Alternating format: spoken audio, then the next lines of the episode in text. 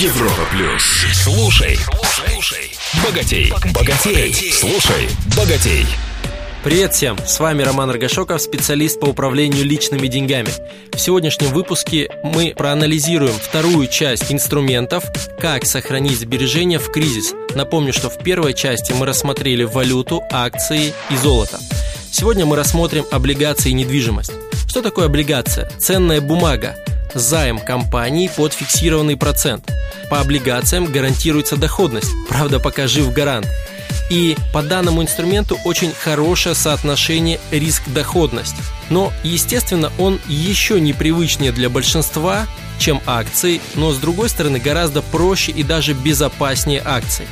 И кого покупать? Опять же на примере предновогодних цен, потому что они очень активно изменяются.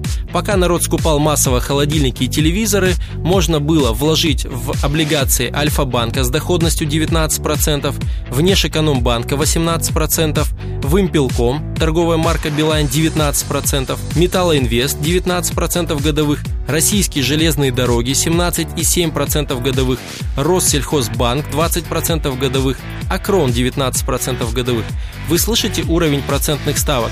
В тех же банках депозиты вы найдете с гораздо меньшими процентами, чем возможность вложиться в их облигации. И были варианты рискованные. Русский стандарт 50% за год, Трансайра 60% за год. Это эмитенты, то есть компании, у которых потенциально могут возникнуть проблемы. И какой здесь риск? Банкротство заемщика, если он не выдержит своих финансовых обязательств. Поэтому, если вы сторонник бережного и надежного размещения денег, то вы могли бы до 100% сбережений разместить в разные компании, по 10% в одну компанию. И альтернатива – это недвижимость. Только если вы верите в дальнейшее ослабление рубля – это также, повторюсь, возможно при снижении стоимости нефти и общем ухудшении ситуации в экономике. Точно, надо вкладывать не все деньги в недвижимость и также минус то, что требуются крупные суммы для входа.